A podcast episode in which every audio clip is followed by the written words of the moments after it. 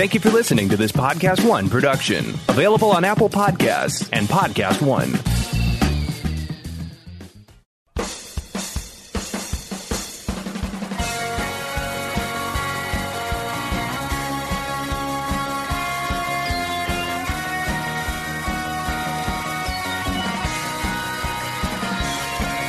Hello, and welcome to the Collider Podcast.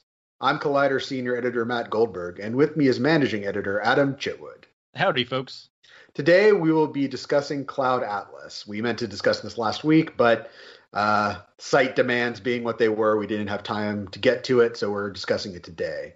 But before we discuss Cloud Atlas, we first wanted to take a moment and uh, comment on the passing of Chadwick Boseman, who uh, passed away this past weekend uh, from colon cancer at the age of 43 we didn't want to go too much into it. I don't want to sort of mine his death for content. Um, I don't feel that's appropriate. But we do want to sort of say it's just a tremendous loss. He was, we felt he was both uh, just an amazing talent, and as you can see from all the tributes that are coming out, uh, an amazing human being as well. Uh, that has been sorely missed, and it's it's devastating because you can see that he had the tools to just be a legend. And I think he is a legend now, but it's one of those things when a great actor dies young, you know, you, you, you think of all the work that they could have done still. And I think that's what we saw with Chadwick Boseman. So it's just, it's so sad. And our, our thoughts and are with his, uh, his family and his friends. And uh, we wish them our, our deepest condolences. Yeah, it was a gift what he gave us, uh, and a gift that we'll keep on giving, I think, for generations to come. Uh, those performances, and you know, obviously, especially what he did with that Black Panther when he knew he was sick, um, I think will reverberate. Uh, and yeah, it just tremendously sad. Yeah, to me, it's sort of like I think sort of of like. I mean, you, you think of Heath Ledger or, or River Phoenix or just you know these these young talented actors who who gave so much in just their short time. Uh, someone, oh, another another one pointed out was uh, John Cazale. You know, like yeah, just amazing films to his credit, and so uh, it's a very sad. I, I, it's sad to start the podcast on this note, but we didn't want to just gloss over it. Um, yeah, it has to be mentioned. He just a towering figure, and and was a shock to to everyone. Yeah. Um, and just a testament to his talent that like it it feels like he had so much left, but also what he gave is so bountiful. Like the performances that he gave us are so like any actor would be happy to have one of those performances in their career, but right. for him to have so many um, and one on the way, just a huge talent. Yeah. Uh, okay. Um, so Moving on to our main topic, we will be discussing the Wachowskis and Tom Tykwer's Cloud Atlas. So we kind of wanted to move to a one for us thing, and we're like, what could be more for us than any film on Netflix right now? And so we went with Cloud Atlas, a three-hour meditation on existence, existence, reincarnation, and morality, spanning time. and you know, it's funny. I, uh, Cloud Atlas is one of my one of my more memorable theatrical experiences. Is I saw Cloud Atlas at TIFF. Is when I think it I think it debuted at TIFF actually, mm-hmm. and the film ends, and one person starts going, and then they realize they're the only person clapping, and they suddenly stop. Was this at a at a press screening? It was at a press screening, yes. So it was in the um, in the Scotia Bank. In the Scotia Bank, filled with press and industry people who probably had no idea what they had just seen. And it's that's the thing. It's it's it's a weird film. It's it's it's I mean it's an independent film. It was independently financed but released through Warner Brothers. It's ridiculously ambitious. It's kind of amazing who's in it when you just pause and think that's like, oh, it has everyman Tom Hanks and Halle Berry and Hugh Grant and like it's just like it's not like there's certain actors you're like oh this is sort of a weird indie art project kind of movie. I you know where's Til- when's Tilda Swinton gonna show up?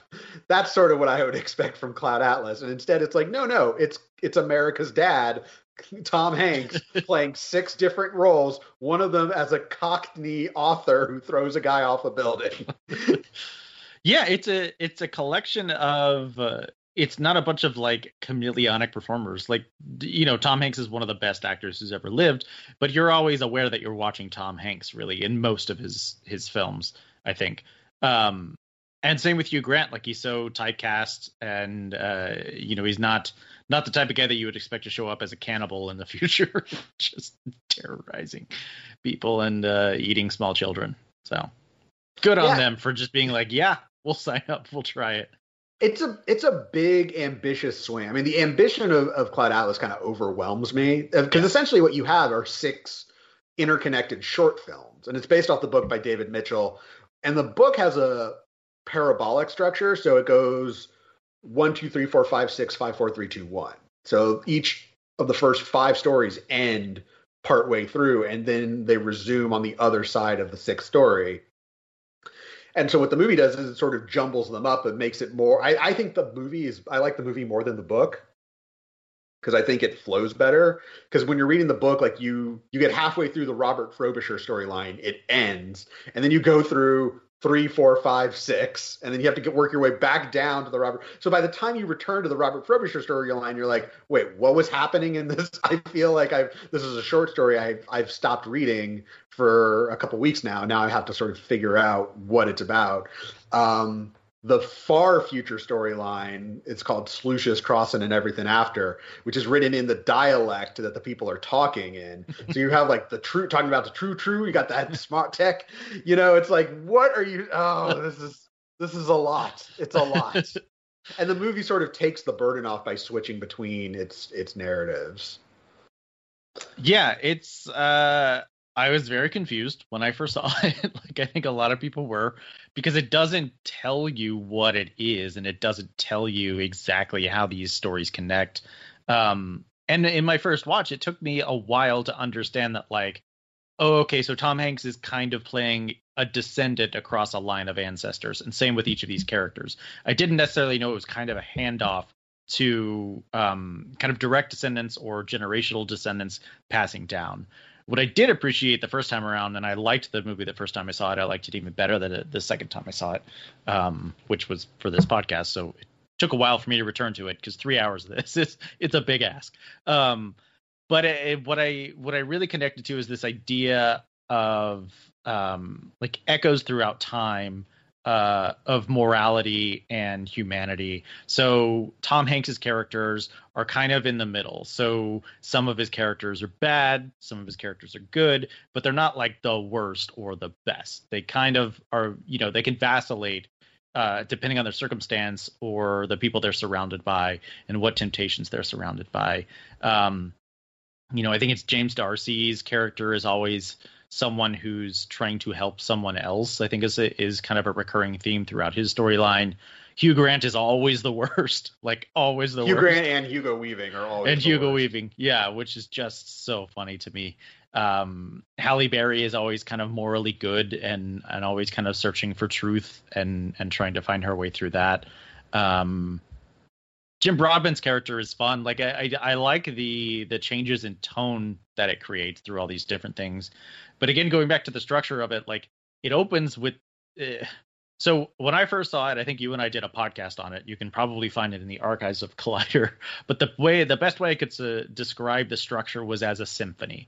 So, and that really threw me because it's not a film that's building towards, you know, by the end of the first act, you kind of know what the problem is, and the, by the end of the second act, you're at the low point, and the third act, you go up high. This is a film that kind of goes in like sinus waves.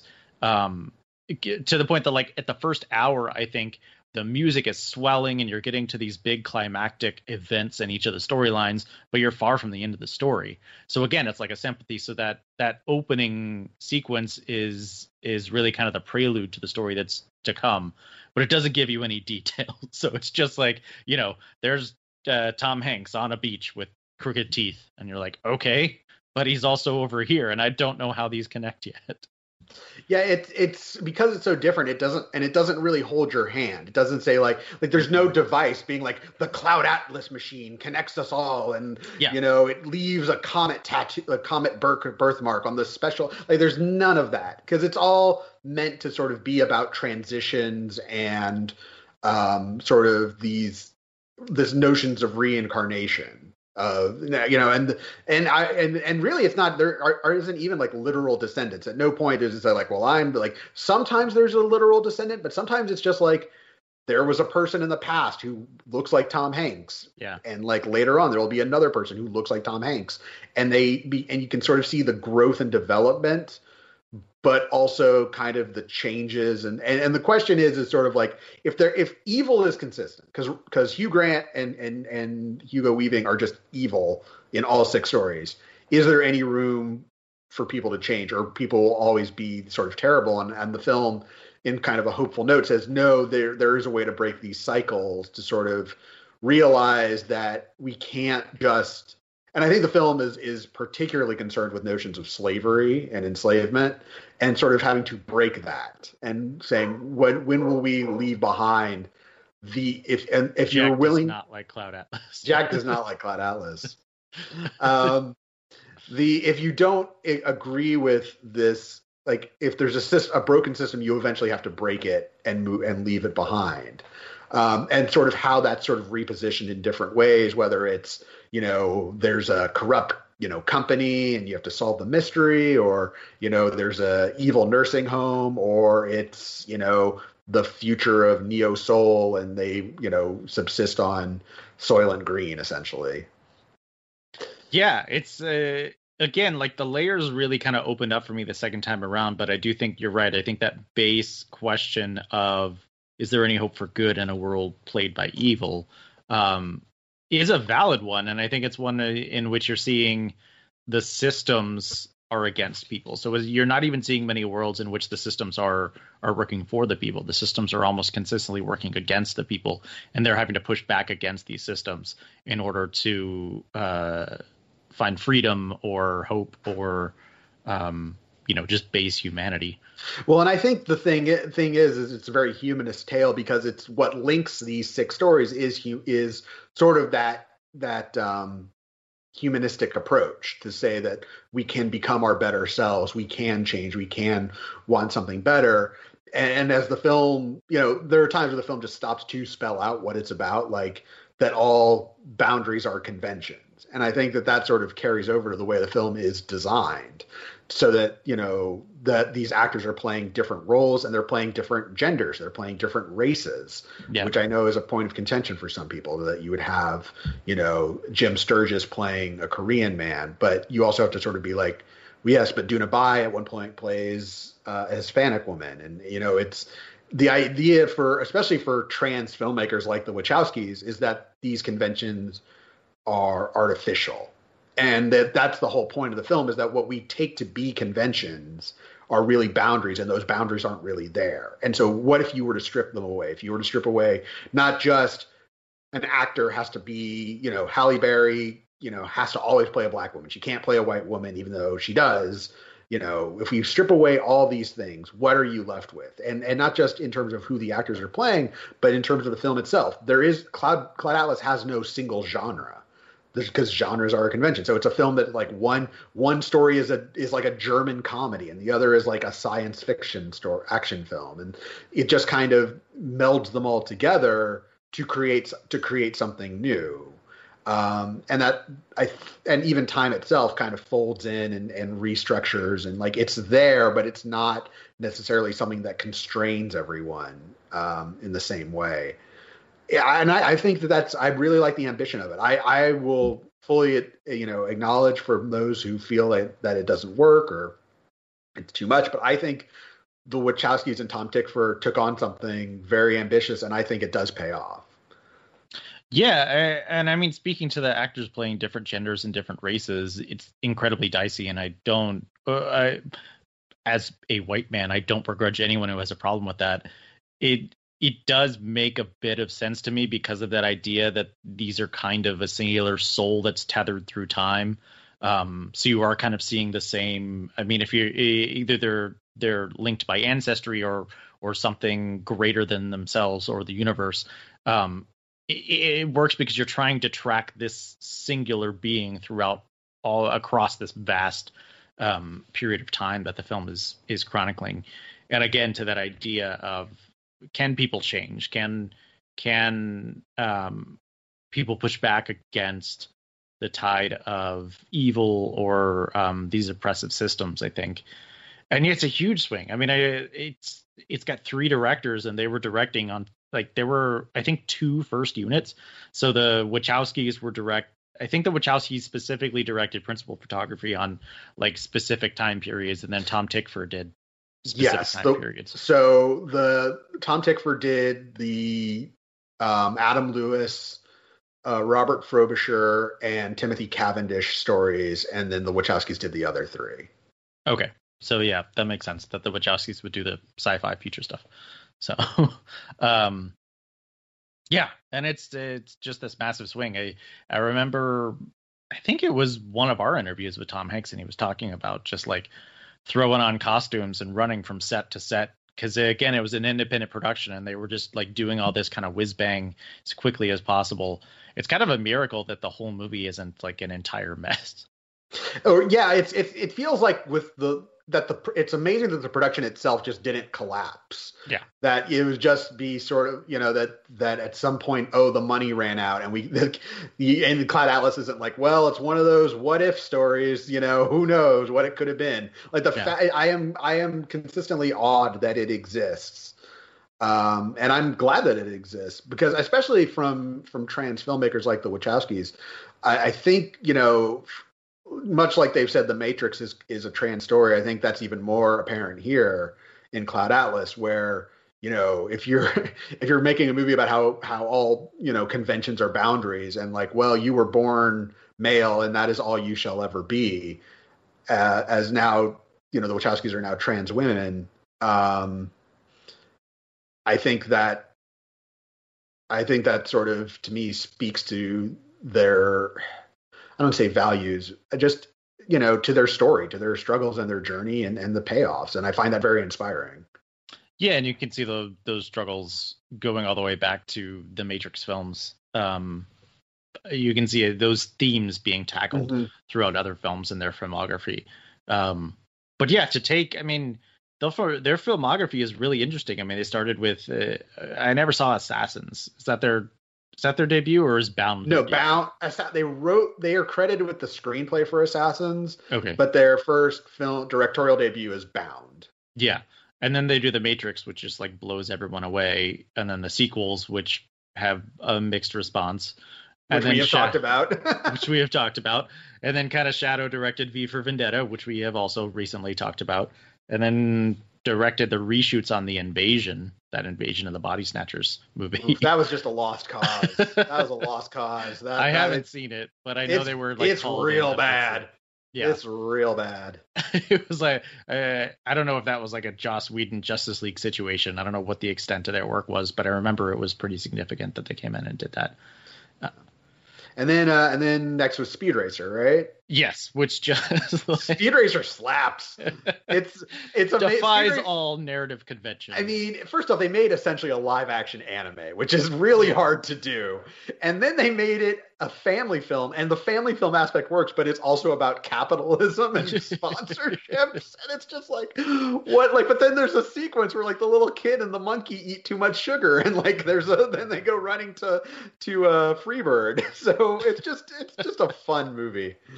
It's wild. Um, and yeah, so Cloud Atlas was their next film after that, and and was kind of them, uh, you know, working with uh, kind of more high-minded material. I, I remember it was a pretty interesting attachment when they signed on to direct it. Well, and the film went through a lot of different iterations in terms of its casting. Like Natalie Portman was the one who brought them the book on the set Oh, of V for. Vendetta, and she was originally supposed to play one of the roles, but then she got pre- she was pregnant during the time they were Hmm. filming.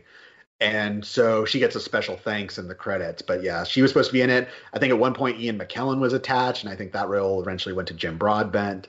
Um, Ron So- great in it. oh, he's so much fun. Yeah. I, Um, do, I do take issue with them casting Jim Sturgess, Ben Whishaw, and James D'Arcy in the same movie. they are all the hard. same person. It's very hard to tell them apart sometimes. yeah. Um, nice gentlemen, very good actors.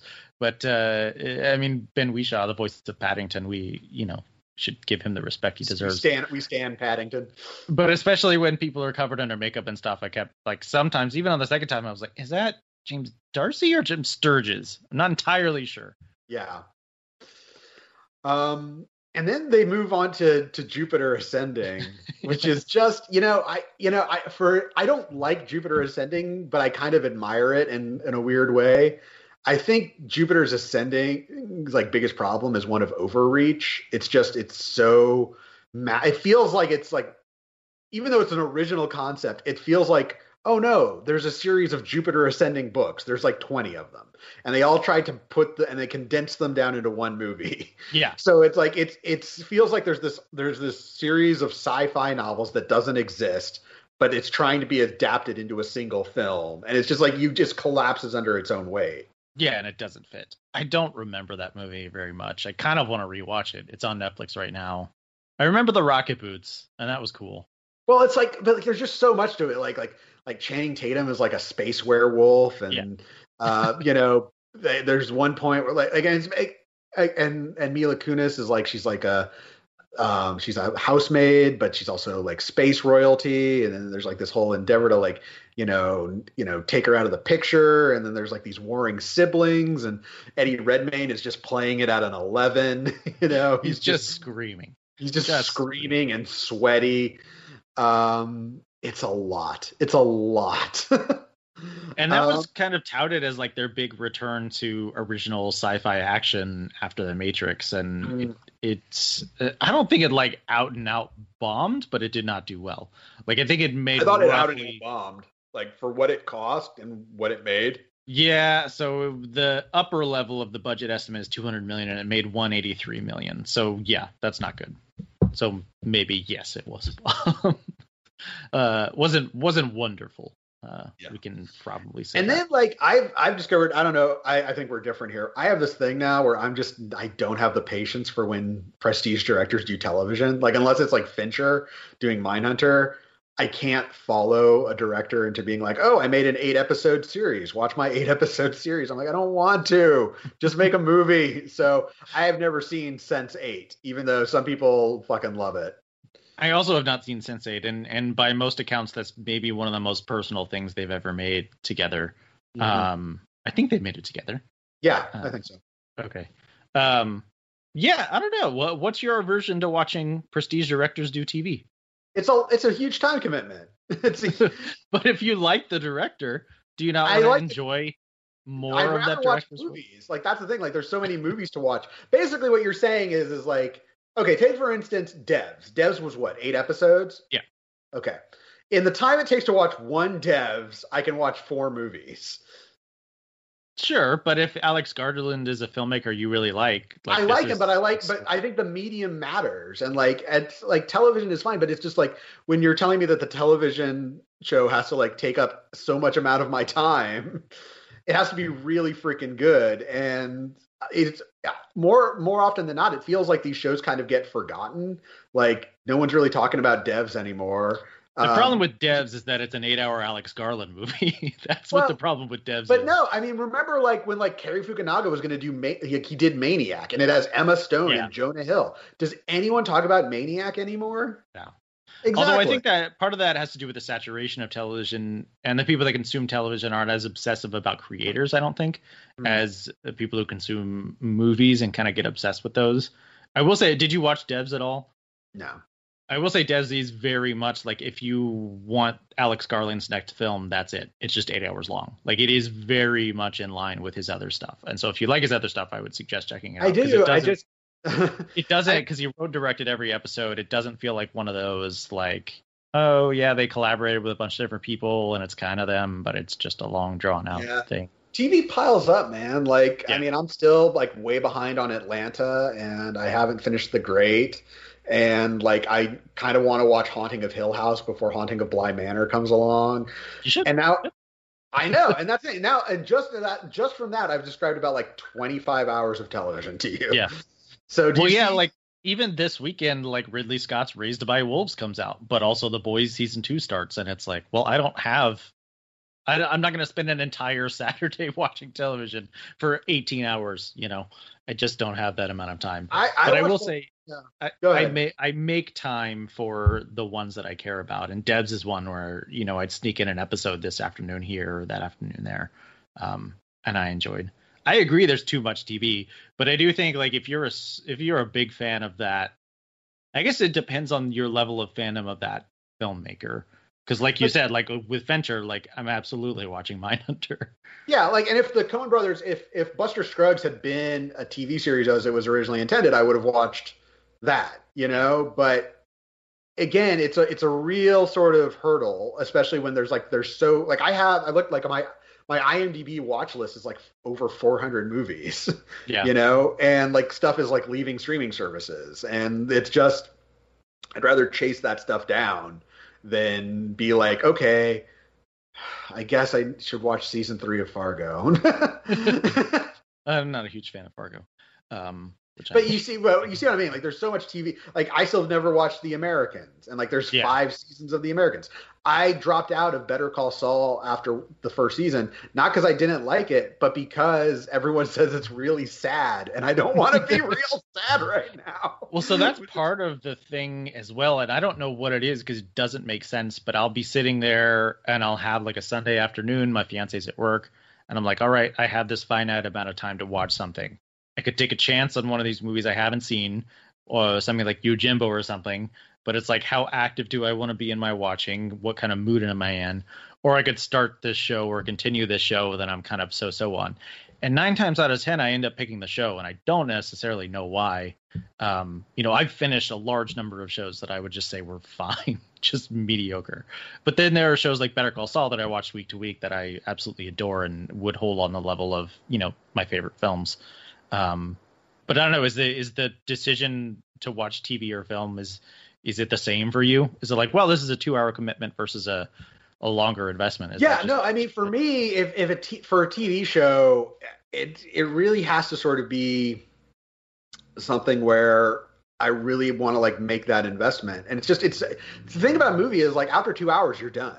Yeah. You know, whereas like a show, you're like, well, like I haven't started watching Succession yet because people are like, well, Succession gets really good around episode five. I'm like, so I got to sit through five hours of it's not Succession. bad. Uh, I think it's like episode three, but yeah, Okay, but do you see my point? yeah. Where it's like, well, that's why to- I've never watched uh, Buffy, or there's another one that people are like, oh, you have to get through like two seasons of like network television in the early 2000s, so like 24 episodes. Probably, I, I mean, Deep Space Nine is like that. The first Yeah. two seasons of Deep Space Nine are terrible, and yeah, like by the time you get to like the seventh season, it's amazing. But like honestly, for the first couple seasons of Deep Space Nine, I was like p- playing video games on my phone during the first two seasons because like, oh, oh yeah, oh, no, Quark has a dangerous new game, you know, like it's so it's just. Uh, I, I feel like my time is better spent when I'm watching a movie rather like if I'm gonna watch a TV show, I'm kind of watching the stuff that's like carved out already, like Yeah. in an HBO.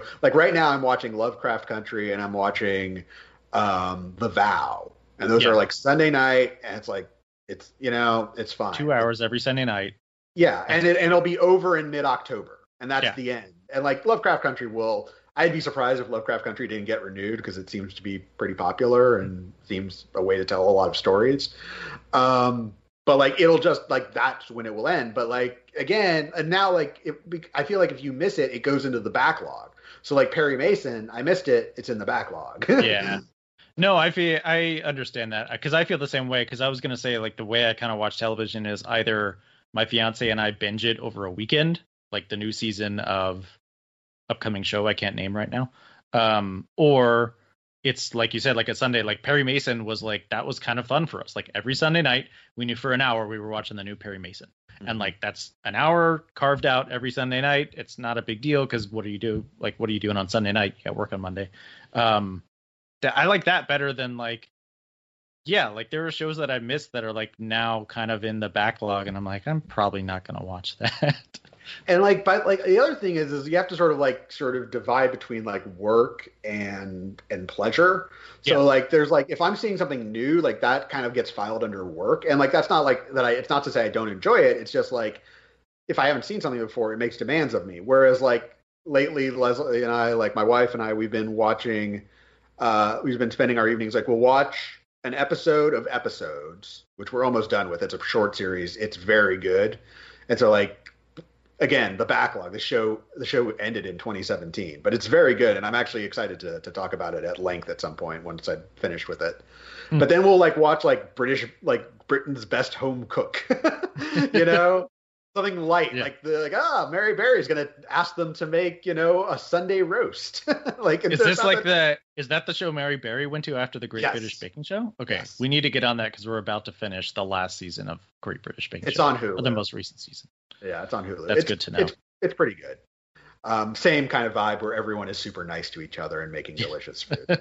um, and then uh, and then we'll and then we'll just you know just be on our phones with friends in the background because we've both seen Friends like a dozen yeah. times and like you know it's it's easy and i'm yeah. sure like once our once we finish watching rewatching friends we'll probably switch back to like rewatching the office you know and i understand like oh well why are you just watching something you've already seen when you could watch something new? It's like because the new thing requires my attention. Yeah and i don't want to like like at some point like it's just good like there is background viewing exists. Well especially right now background pleasure viewing exists. Like we so we'd been binging the office over the last like i don't know four months or so. We got to the final season and it was like we can't watch this at night anymore because that final season is too sad. It's just too sad and stress inducing. And i mean like you read the stories like john krasinski was like people are freaking out. They think Jim and pam are going to break up. We got to change this right now. So now we're watching brooklyn nine-nine and that's just like delightful. Always. I never will say, sad. I will say like that's something that leslie and I, we, we made our way through that we, we finished brooklyn nine-nine this year we, we decided to give it a go and we really enjoyed it yeah um but yeah, it's just again, it's sort of like there with so much. It's not just peak TV. It's like that's that fact that there's prestige. It's not like oh, networks are turning out a lot of you know bad shows. It's that there's so many good shows and you want to give them your attention. So like this past week, we planned to like get back into watching The Great, watching just watch one episode of The Great, and we didn't do it. So yeah. like that's just you know, I mean, it's just uh, time management. This has yeah. gone far afield of Cloud Atlas, but I will bring it. Well, it's interesting because like, everyone's talking about like right now during quarantine, it feels like people have been having to make that choice: do I watch a TV show or do I watch a movie? And it feels like a lot more people are choosing TV over movies. Well, and I, that kind of makes me wonder. You know how Tarantino basically split up um, uh, Hateful Eight into a miniseries, yeah. and I wonder if like if the Wachowskis would be like maybe we should just split up Cloud Atlas into a series because it's three hours long. Yeah. And but then again, it's edited in such a particular way. I don't know like where you'd put the breaks. I do wonder how that would work. I did notice there's one editor on this film, and I rewatched The Fugitive recently, and there were I think seven credited editors on The Fugitive. There are like six credit editors on like Molly's game. yeah. so I was like, I don't know how. I mean, it must this one been, editor was amazing and did not get enough credit. Yeah, it must have been baked into the the script of just like the exact structure of this thing. But yeah, I do wonder how Cloud Atlas would play as a as a TV series if you uh, played each storyline out in like two episodes each or something. Yeah, I think it would, it would probably be a little more rote because I think again it's there is like that pacing and movement. Like one door opens and then like someone walks yeah. through a door and, and then someone in another timeline walks through a different door. Yeah, you know, it's like it's I don't know. I feel breaking it up would make sense, but at the same time, I I'm sort of wary of um this notion that we're so strapped for time that we can't even watch things right anymore. Like I, yeah. I, when that story came out, like Netflix is testing out like a watch it doubles at, at 1.5 speed feature, and I'm like, why? How, like why? Are you that fucking busy that you need? Well, it's an hour and a half, but if I can shave a half hour off of this, I'm in business. Yeah, why? gives why? me more time to watch my Instagram stories. Yeah, like at some point, just like like I understand like podcasts I can kind of roll with it because it's like oh if I'm playing it at two speed but you're in your car yeah. you know like what you're just listening and you know it's you're essentially being told a story. So if you want to listen to someone tell you a story in a chipmunk voice that's your prerogative. But you know storytelling in terms of like visual storytelling and the way it's paced and the way it unfolds like you're not supposed to watch it at a, at a higher speed so you can consume more of it yeah. I Yeah, I know. don't I'm surprised that more. I mean, if this is the way we're going, I'm surprised like restaurants will just like start having funnels and just being like, shove it down your gullet so you can eat more. Saves me time. Food tubes. What's that from? Uh, I think we were joking in Slack. I don't remember how it started about having. oh, it was the "Am I the asshole here?" The guy's idea about the soup Oh, right, tube. the soup tube. Google, if you're wondering what we're talking about, Google "Am I the asshole soup tube"? Yes. Brilliant idea. yeah. anyway, um, about Cloud Atlas. about Cloud Atlas. You know, I mean, I feel like Cloud Atlas is it's a daunting film. Um, it it is three hours. It's very strange, but I kind of wish, and it's it's one of those things where I feel like I really enjoy it, but you sort of see the shortcomings of recommendations, like Yeah. what what it means to recommend some. Like I would not recommend this film to a lot of people because even though I think it's really good, I also could be like, it's not a simple movie. Like it's it depends what you're in the mood for. It depends what your tastes are. And like, are you interested in some genre busting, uh, weird six story feature about reincarnation? It's you know, and that's the thing. Like, there's I, that, and to me, I also kind of like is the shortcomings of an algorithmic kind of feature. Yeah. Like, you liked such and such, we recommend Cloud Atlas. Yeah. Like what what is your I'm not saying like there is no film like Cloud Atlas. In fact, it's specifically constructed to evoke other kinds of movies, but they're all blended together. So it makes it a new thing. I should have looked to see what Netflix recommended after it ended. They probably just recommended some of their own shows that they want. You would like Work It. Yeah, exactly. Yeah. Watch this. Okay. Just just don't leave. Our entire Yeah. model depends on you not leaving. I am fascinated to see what Lana does with the Matrix. What returning to that world looks like. Uh, I mean, for all the shortcomings of Reloaded and Revolutions, they were at least ambitious. And I like Reloaded kind of. I don't. I don't dislike Reloaded. Reloaded struggles because it's followed by Revolutions. It's it, Yes. there's so much build up in it, and the payoff is just not great. Yeah. Um. Also, I think again, you know, it's the reason I admire the Wachowskis is because they have no shortage of ambition.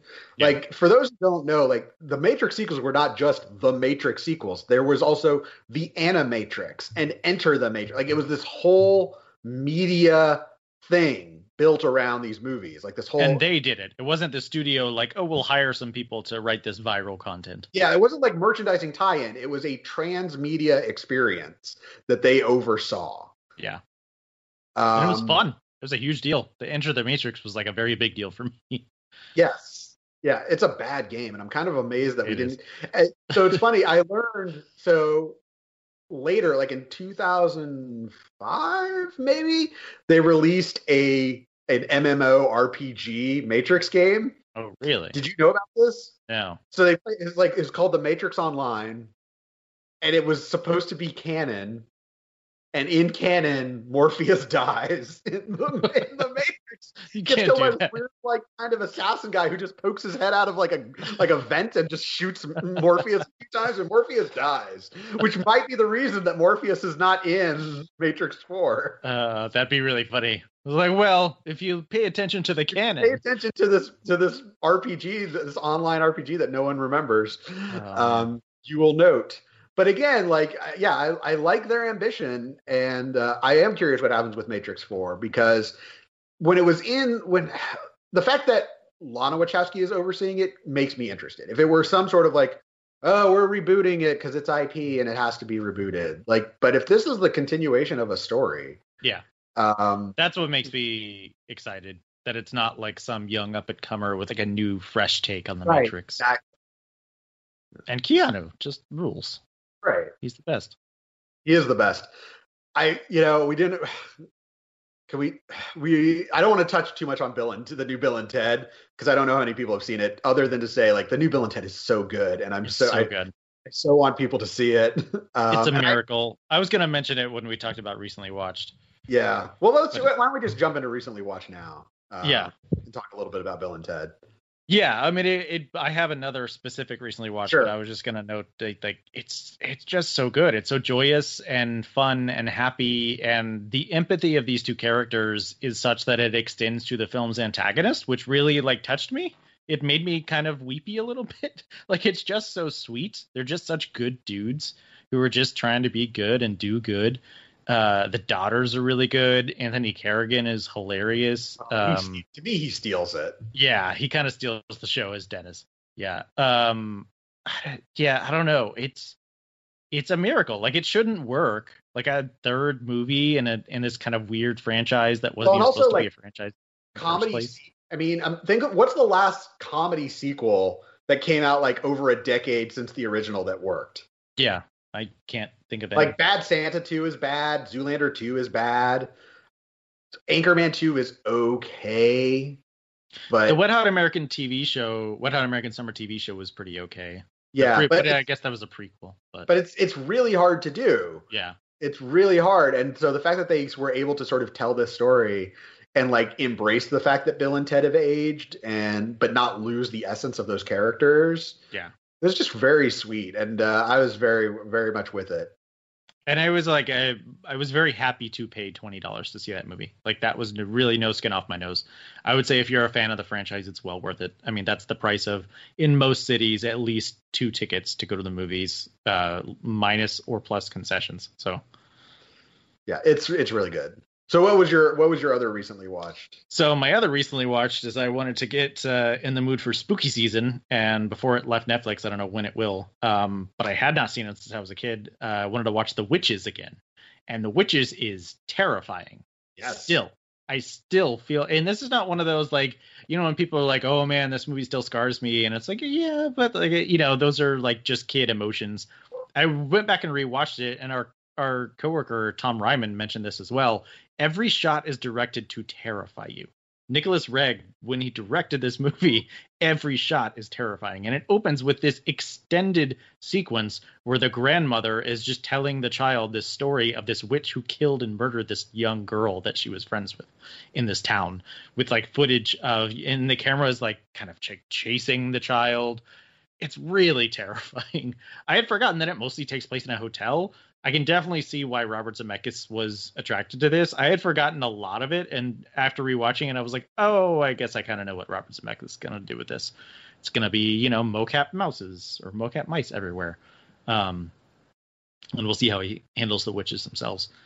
But yeah, it's uh, it kind of falls apart in the third act a little bit to me. I think I think there are a couple of really standout sequences, and I think Jim Henson's work uh, with the the witches themselves is really fantastic makeup. And like I said, the, at least the first half, the way it's directed and everything is really terrifying. Not only is like the grandmother is telling the story to the child, and then the parents die in a car accident off screen. Well, that's then- roll, that's just Roald Dahl. Yeah. but it's like this was a movie for chill. Like they would like this movie would never get past Disney or Warner Brothers or any other major studio nowadays. They would be like, whoa, whoa, whoa, whoa, whoa. We got to soften this opening. We got to add some light music onto it. Um, but no, they just rolled with it. Like this is what was released, uh, and it's and Warner Brothers released it in 1990, and it's still pretty scarring. nice. So roll the dice, do with that information what you what you will. Um, but if you show it to kids, they will be upset. I can Yeah. guarantee that. Um, for me, uh, I decided to watch Stop Making Sense because it was about to leave Criterion Channel, and uh, David Byrne has a new film that he teamed up with Spike Lee that's playing at TIFF. It's the TIFF opener. Um, and I'd never seen Stop Making Sense. And I'm not like big into concert films, but I'm like, this is supposed to be one of the best ones. I'll give it a shot. And it's so good. And I'm not even like a Talking Heads guy, but it's just like it's a Talking Heads concert. But the way Jonathan Demme directs it and the energy that David Byrne has and his performance and the whole band has, you just really get wrapped up in it. And it's like it's only like 88 minutes, but it's it's just to me it's it's when a concert film is done right, it sort of takes advantage. It when I, when when they're done poorly, it's sort of like okay, this was a concert I did not attend. But when they're done right, you feel the energy of the performance. You you get into the music. You feel it as its own kind of genre and art form, even though it has no narrative or character or anything like that. You just get into the music, And uh, so I, I was really with it. I really enjoyed Stop Making Sense. Did you then go and watch the documentary now episode about the Blue Jean Committee? I'm going to. You need no, to. wait. I have already seen Blue Jean Committee. I've already seen Yeah. Blue Jean Committee. We'll watch it So- again. the one I need to. So I need to watch the the the actual company documentary on Criterion, and then watch Co-op. Co-op, so good. It's so good. Paula Pell steals that one. okay. It's great. Yeah. I'm just thinking of documentary Um, now stuff. Ah, it's such a good show. Um, all right. Um, so I think that's about it. Uh, next week, we will post our big Christopher Nolan episode uh, where we talk about all of his movies leading up to Tenet. We will not discuss Tenet because Adam hasn't seen it. I am going to Uh, ask you some Tenet questions, though. All right, Non you're gonna, spoiler. Spoiler you can free, me- but I'm going to make you talk about Tenet. you're gonna maybe talk about Tenet. Yeah. All right, that's fair. Uh, but it'll be our big Christopher Nolan episode. Uh, so tune in for that. If you want to keep up with this podcast, you should follow us on Twitter. Adam, where can people find you on Twitter? At Adam Chitwood. And you can find me at Matt Goldberg. Thanks for listening, everyone. We'll be back with you next week.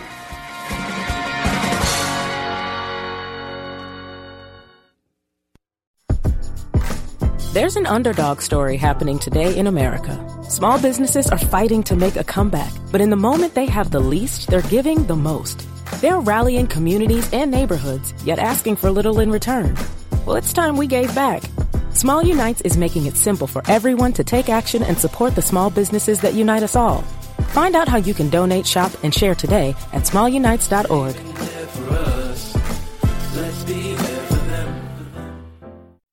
Want to hear something amazing? Discover matches all the cash back you earn on your credit card at the end of your first year automatically, dollar for dollar, with no limit on how much you can earn. Extra cash? Come on, how amazing is that? In fact, it's even more amazing when you realize all the places where Discover is accepted 99% of places in the US that take credit cards. So when it comes to Discover, get used to hearing yes more often. Learn more at discover.com slash yes. 2020 Nielsen Report limitations apply.